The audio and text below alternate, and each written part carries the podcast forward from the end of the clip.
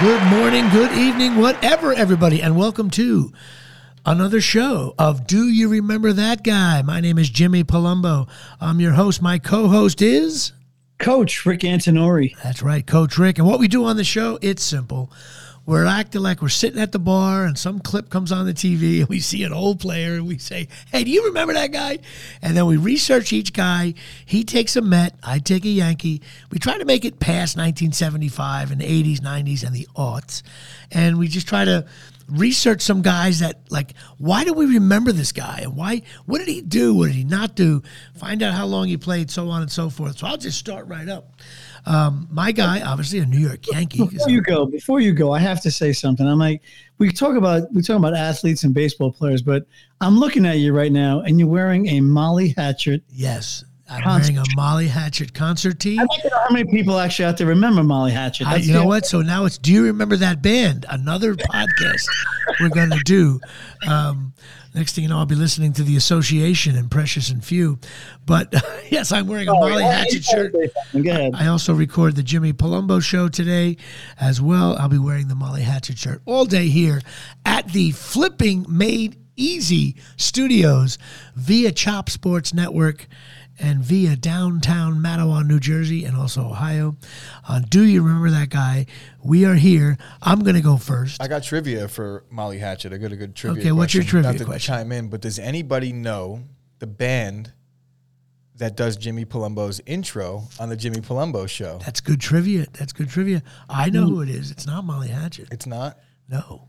It's a band called the Southern Cross Band. Oh, there I who go. Who is a regional New Jersey band that kicked ass in the 70s and 80s and 90s, also known as the Mango Brothers and Joe and Sonny Pruitt. They're awesome guys. You like how I tried intro. to that was good. drop you almost in got there it right. and I was wrong, but it still worked. It still worked. So let's get back to eventually. What's good about this show is that we can do whatever we want, and um, at this point, no, people are going to say, "Do you remember that podcast?" Um, so this is it. Do you remember that guy? Show number eight. All right. Um, I'm going to first lead off with my guy. Now, he played in the major leagues from 2001 to 2012. He was a first baseman, lifetime batting average 268, 95 home runs, 400 RBIs, 441 slugging. He played four years with the Yanks. He was with the Yanks 2001, 2, and 3. And he also came back in 2010. Uh, Chris just guessed it right away. The four teams he played with are Yankees, Montreal, Washington, Florida, back to the Yankees, and then Baltimore to close it out. He was a lefty, had a beautiful swing, um, was always kind of lousy in the playoffs, but he didn't get that many at bats. Um, and that's it. Any any guesses? Any idea? Good Did hitter. On like fire? Was he like first baseman? Was he like one of those guys that had like a blistering opening to his career? Uh, man, not really. no. It Was it Kevin Maas No, uh, no, no, no. He's better. He was better than Moss. Okay, it's all right. So, well, here he is, first baseman for the New York Yankees, Nick Johnson. Nick Johnson, Nick good the one. Stick. Now he was the guy. First of all, what I loved about him as a fan, he looked like he should be playing on a softball team. Uh, in other words, I would have signed him first round draft pick. He was kind of chubby. What I loved about him, he always had good at bats. This guy, um, he he he always put the bat on the ball. Didn't strike out much. Um, he was uh, wasn't that good in the field, but he was just a dead on stick. As a matter of fact, he's one of the better minor league ball players that the Yankees have ever had. Um, in 1999, in the minor leagues, AAA, he batted 345 with a 525 on base percentage. I don't care what league you're in, you're getting on base half the time. That's incredible. Um, he also had 123 walks in a minor league season. So, you know, and he batted 376 against lefties. So this guy was a stud. Nick Johnson, yep. he comes in. Um, he got drafted by the Yankees in 96 in the third round. Um, and uh, the thing about him was what really burned him each time, um, he always hurt his wrist. He had um, uh, funky like wrist and arm and forearm eh, and and you know as a guy who swings a bat he had wrist issues and like middle of the year bang hurt his wrist. Next time came back bang hurt his wrist. Um, he's 43 years old now. Um, he also batted 370 with the bases loaded. But the biggest thing was he got traded to the Expos along with Randy Choate and Juan Rivera for Javier, Javier Vazquez. They finally dumped him, and then he went to the uh, he went to the Expos. Same thing, started hitting right away, and then all of a sudden, boom, he hurt his wrist. And the worst thing that happened to him in 2006, and this I love just making the Mets look like you know, at Shea Stadium he collided with Austin Kearns and actually broke his leg on a foul pop. So this guy had weak bones because he always hurt his wrist, and he had like he had the kind of wrist injuries where they're not going to do surgery, and and uh, like they didn't know what it is. They, those they use the word sheath. You ever hear those injuries like that? Kind of Yeah. like Aaron Hicks, I guess. Um, but he just got hurt because in 2008 he tore a ligament. 2009 hurt his wrist. 2012 hurt his wrist again. It's finally kicked him out. His four years with the Yankees, he only batted 249, but in 280, uh, 2003 he batted 284. Um, he was known for like great at bats. This guy lit it up in the minor leagues, came through. He was a tough out at the plate. There was no doubt about it. He just one of those guys. He was supposed to be like the next second coming, the second coming, the second coming. You know, he was like the you know the the after. Uh, I guess it would have been during Tino. Whenever T- Tino Martinez at the end, he was supposed to fill in. Yankees finally dumped him for uh, for Vazquez, who ended up sucking anyway. But and everywhere you read about this guy, the killer is he was the like he had the potential out the wazoo. And at the end of the day, he hurt his wrists four times and he broke his leg, sat out a whole year after that. He just ended up being one of those guys that his career was completely curtailed because of injuries. But I think most Yankee fans were high on this guy. He was a guy who probably could have batted 300 for 20, you know, for 15 years.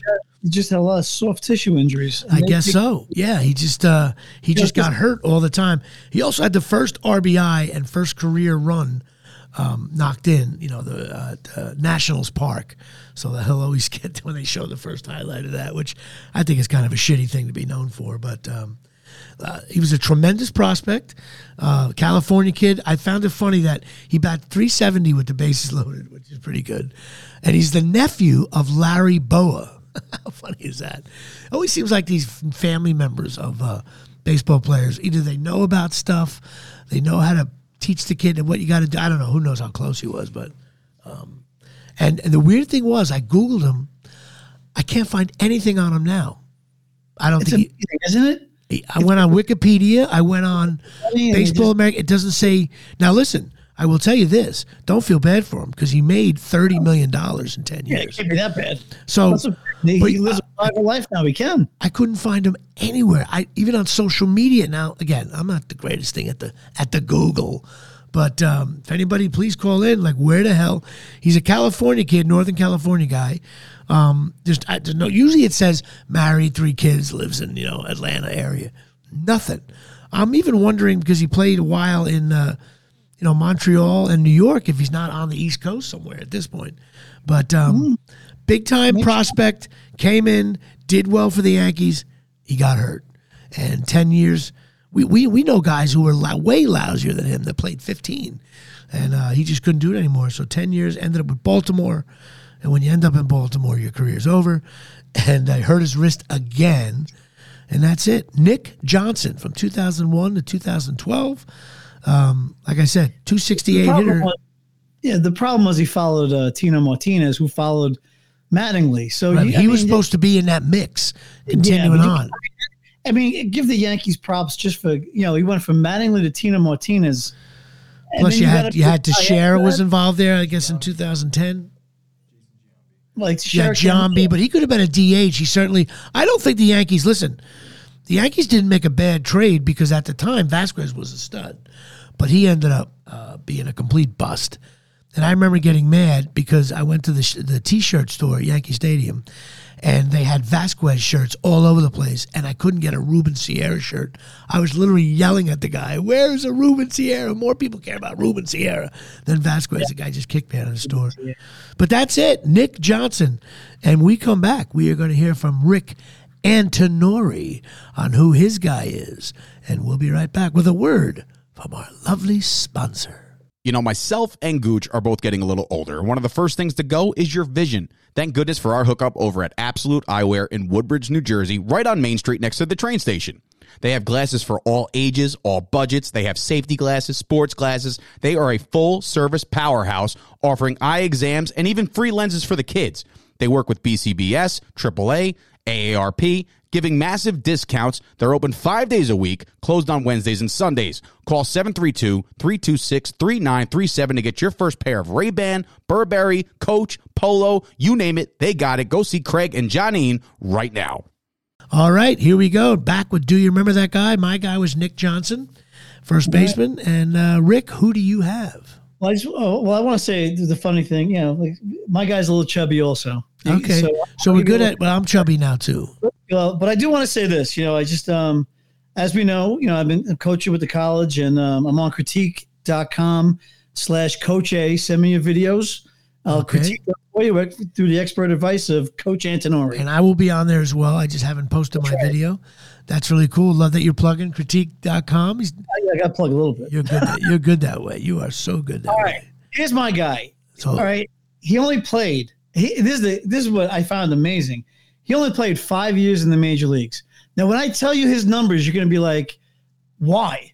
five years in the league. Uh, what Five years? What years? From 1998 to 2002. So lousy Mets. Well, no, no. 2000 they won. No. He, went to the playoffs in '99, 2000. They went to the World Series. Okay. That's right. He's on those teams. Um, what position? Outfield. Outfield. And he, uh, what what teams did he play for besides the Mets? He wound up. He he. Well, he wound up with uh, Colorado and Boston, and then went to far, the Far East. Okay. So Mets and Boston, which means I would know this guy for sure. You should. You should. Okay, because because in Mets lore, he's huge. I mean, the problem is the, the 2000 Mets that went to the World Series, you know, the entire team rode Piazza's back. Outside of outside of Piazza, you had like Robert Ventura and, And thank God, and thank God he hit, Piazza hit that lazy fly to deep center, even though I thought he hit it out. Oh, we all hit thought it. I was there. I thought he hit it out. We all He's- thought it hit it out.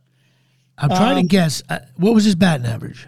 274 lifetime. Wow, he only With played five years. Only five years. And check this out. He had a 362 on base percentage. That's that's quite high. Okay, I think I might I might know who this is. Field- fielding percentage of 974. Does he have a funny name? Could be. He has a great nickname. If I give it a nickname, I give it away. All right. Well, you know what? I, I should I guess, or you want to just Hey, guess. Go ahead. Benny Agbayani? There you go. Very good. I rarely guess these. Um, yeah, you can thank Chris for that. Yes, of course I did.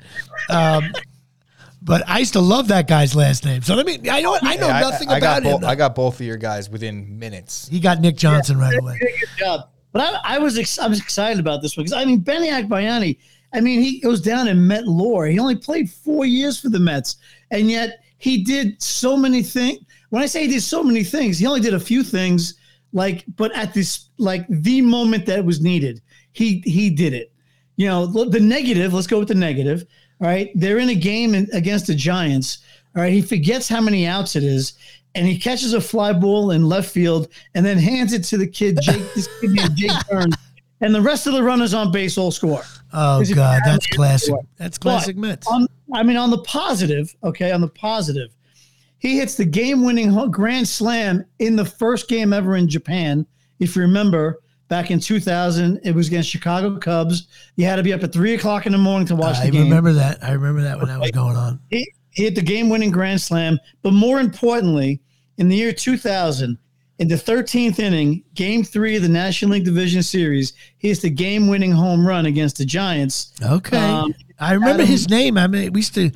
I used to kid around like you know. I used to yell out his name sometimes. You know, Agbayani. The Flying Hawaiian. I mean, he. I mean, he had. But He why? So wait a minute. Now, wait a minute. Now, so his Yeah. lifetime batting average you're saying with the Mets was what? 274. So wait a minute. Guys don't go away when they bat 274. What what was his demise?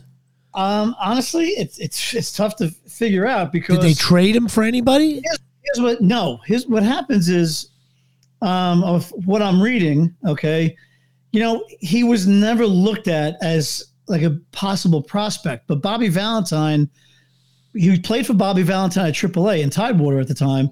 Bobby Valentine loved him and brought him with him when he started managing the Mets in '98 or '97 it was, whatever it was. You said that he played in the in Japan. He goes to Japan, the Far East, yeah. That's our producer, Chris Gucci, working behind the glass. He's a huge baseball fan. Chiba Ma- uh, Marines, um, where he wins a championship, and then the Samsung Lions. Um, I wonder if that if that Grand Slam had anything to do with it. Well, how long did he play in Japan for? six years after he left Okay, major. so he played 10 there's years a- of yeah, pro that's- baseball. Plays Okay. ten years Pro Bowl. And he So- never, even down in Japan, never, you know what? He probably maybe got used to the lifestyle.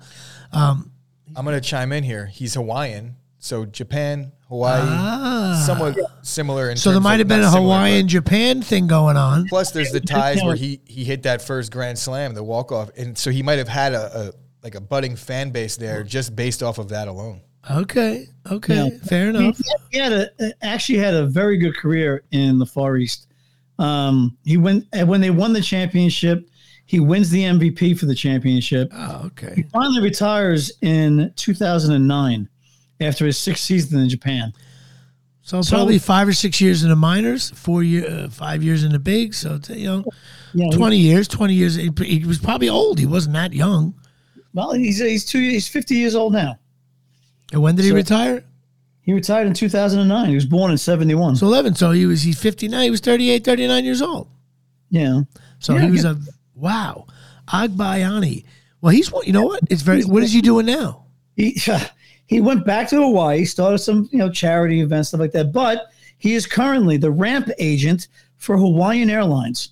He also coaches softball at. I'm trying He's to the re- so he works for Hawaiian Airlines. yes, Like come this way with you, like the the ticket, like ramp agent takes tickets and wow. or, or a ramp agent, maybe a kind a- on the uh, That- guy in the guy in the plane. In I'm not sure. That's a little uh, from being a, a star in the major leagues to not a star, but a major league player, than a, then a, a Japan baseball player, and now you work in an airport. I looked at his his salaries for his major league stint. Let me see if I can guess how much. Maybe made more than six hundred thousand. Yeah, I was going to say. So he might have made.